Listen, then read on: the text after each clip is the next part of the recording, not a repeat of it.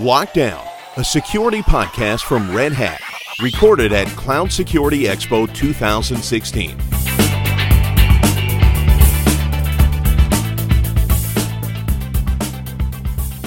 Back again at Cloud Expo. I'm joined by an old friend. Uh, we last podcast together nearly three years ago in Amsterdam on the Cloud Evangelist podcast. Having decided in 2011 that there was a gap in the marketplace, a niche in the marketplace, a plucky little Swiss organization was founded to try and express some technical ability around segregation of data, around doing things properly, actually understanding what it meant to the common man, to the customer, as to how they would go and build secure clouds. Antoine, Exoscale, and I'm joined by Matthew Revell, who is your director of marketing.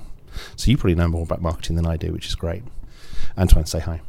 Yeah, hello everybody. Hey there, hi. So, Exoscale, you're five years old now. Yeah, almost five years old, and um, still a small team. Um, growing very actively since uh, one year now. Um, 14 people on the payroll. Wow. Yeah, just doubled uh, a few months back, and a new office in Berlin from uh, from last month. Mhm. That, those are- the last latest news from from us. So, do you think now that companies are starting to understand that there is no safety net, that you have to do it right? no safety net. That's yeah. Y- y- a- at least you have to be transparent. You have to be um, clean on the way you do support, on where you host data, uh, on um, transparent terms and conditions, reversibility of data, who owns what. Uh, that's I think is what matters most, and what we've been doing the the past two years, more and more educating our customers and and read the terms, see what's out there. When you compare, it's not only down to price and and and performance and features, but those also matter. Matthew, building technology around open source solutions always has its uh, challenges, doesn't it?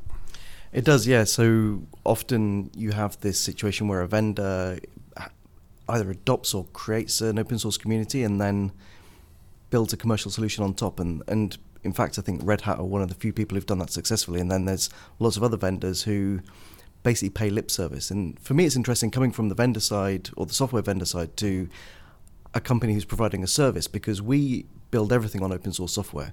And I kind of feel like that's that's almost more honest in some ways because we're making use of the stuff and then providing a service. So the value add that we add isn't the open core model of here's some extra code that's locked under a proprietary license, but it's the service that we provide. And yeah, and so having a community around it is also is very different as well because we have a perhaps more of a traditional user community than an open source project would.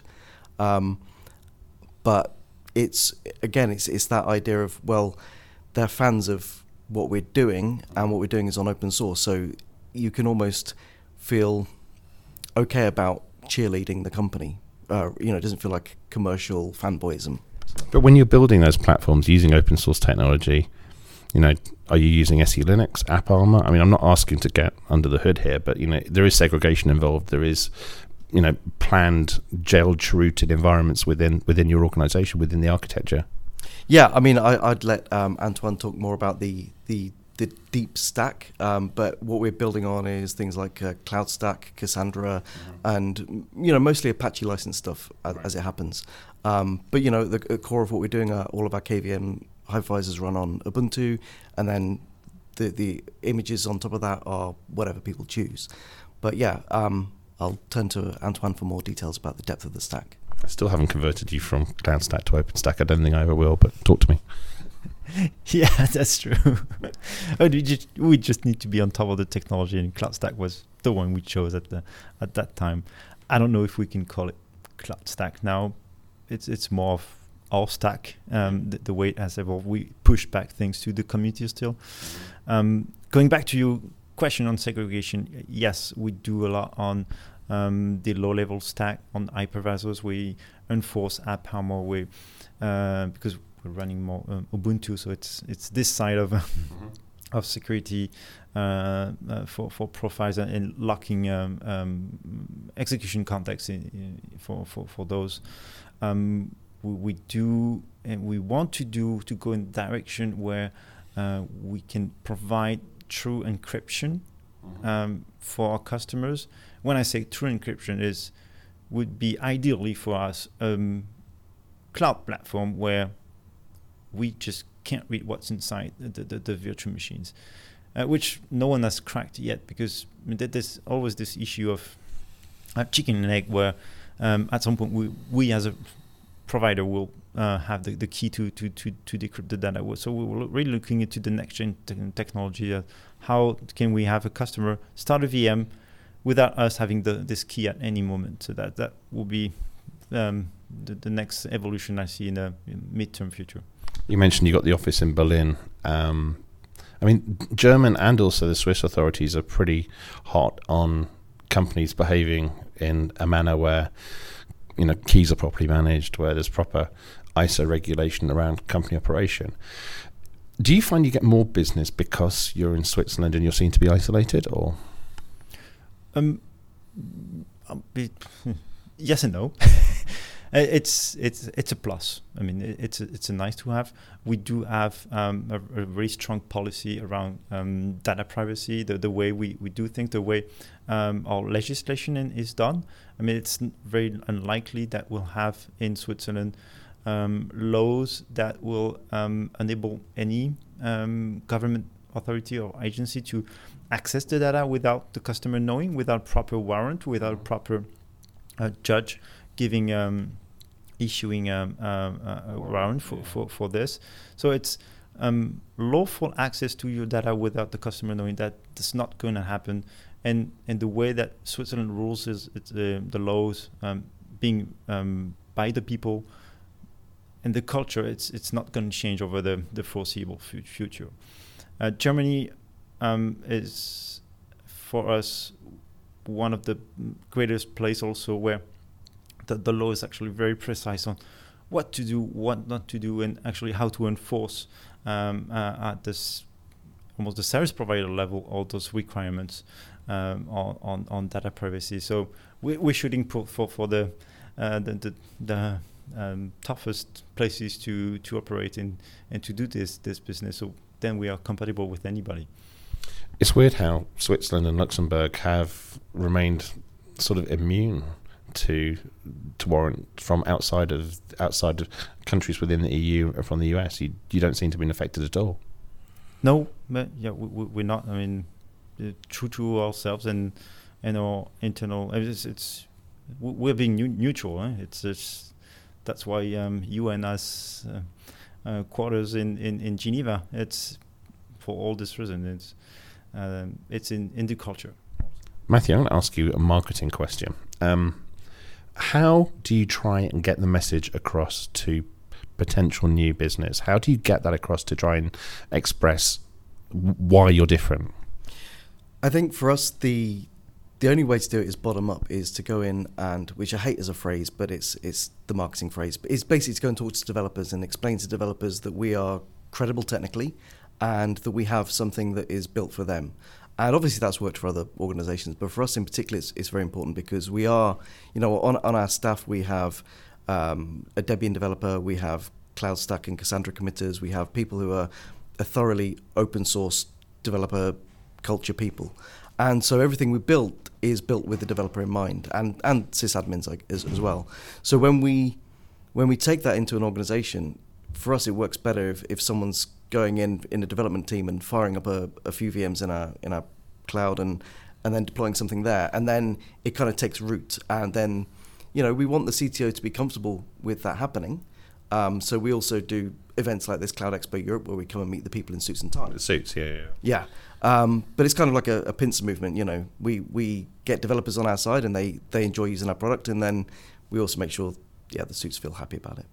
So that was the gospel according to Matthew, because essentially, you know, you are you you are looking for disciples who then go and preach your story within. It's almost biblical. I, well, yeah. I mean, it's it's it's the good news. Clearly, um, yeah. For us, it's we, we want people to enjoy using Exoscale so much that yeah, they go and tell our tell their colleagues, and we'll give them a referral fee soon as well.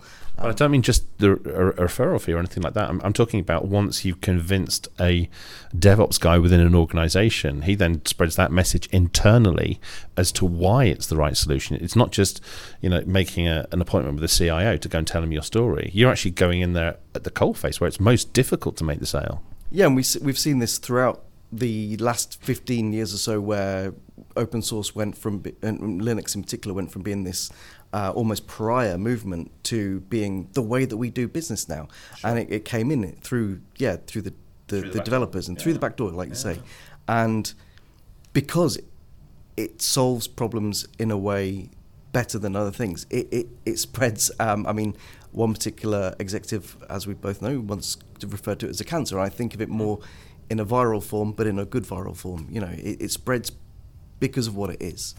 he's taken his money and owns football teams now. But I, I, I got an award from the Swiss government about four years ago, three or four years ago. 'cause I, I grew up in Switzerland, so um, I spend a lot of time working in Bern and Thun and and Interlaken. And uh, over the years, more and more open source stuff that I've done, Smoothwall, goes out to the community, Swiss schools and stuff. And they, they gave me this custom made Swiss Army knife Victorinox with my name on it in a blue one. I thought it was amazing until the TSA confiscated it from me and took it off me at an airport. I was so upset, I could have cried. But it's one of those opportunities you've got where working with the DevOps communities within these organizations, you can also get features pushed back in. Yeah, um, one thing that, that we value very much is is people telling us what it is that they're they're looking for from Exoscale, um, and so we we maintain really good communication with, with, with our customers, but also more generally, you know, we, we go around and we, we go to meetups, we go to conferences, and we and we use the product as well. So we we know what's missing um, to an extent because we ask people but also we know what we want to do next because we're using it ourselves and we know what we want from it. Um, so yeah, we're, we're, it's very much a two-way thing. You touched on one thing. I'm going to ask Ant- Antoine the question. Shows like this are great, but for small startup organizations, even for four-year-old com- you know companies with revenue, it's still a lot of money to put down to attend events like this, both in downtime and also the cost of physically attending, putting a stand together. But there's a new well, I wouldn't say new, but over the last three or four years, we've seen the Eventbrite and Meetup.com generation start to emerge. I find I get more done often at those confer- well, not at those meetups over beer or sitting in a room than I ever do at conferences here because I'm able to get the message straight into the boiler room where I need it to be. Exactly. I mean, we totally agree. We limit ourselves to one or two events like these a year. It's it's really for showing them the, the brand out and, and and to see to have it among our peers as as competitors, of course. Um, but the, the success really comes bottom up. Um, meetups are, are, are, great. We just never push it uh, thing. It's it's it's more about telling who we are, what we do, um, talking with uh, w- with developers in, inside companies, and and off we go. That that's people's try. Two months later, they convert. They create an organization, much like the GitHub GitHub way, um, because we.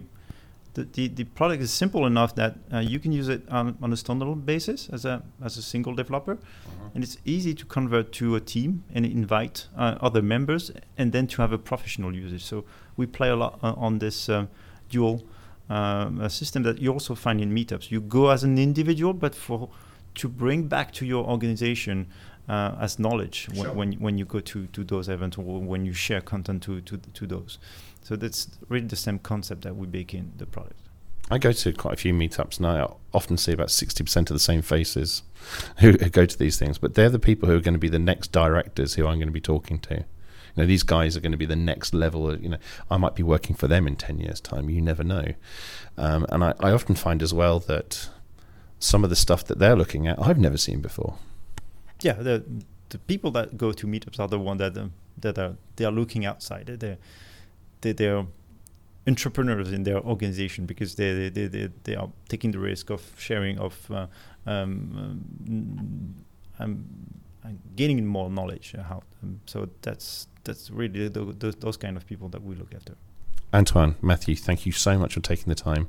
Nice to do another podcast. Great. Number two, I like repeat business. It's great. Yeah, thanks very much. Subscribe with iTunes, Stitcher, or your favorite podcast client now for more shows in our back catalog.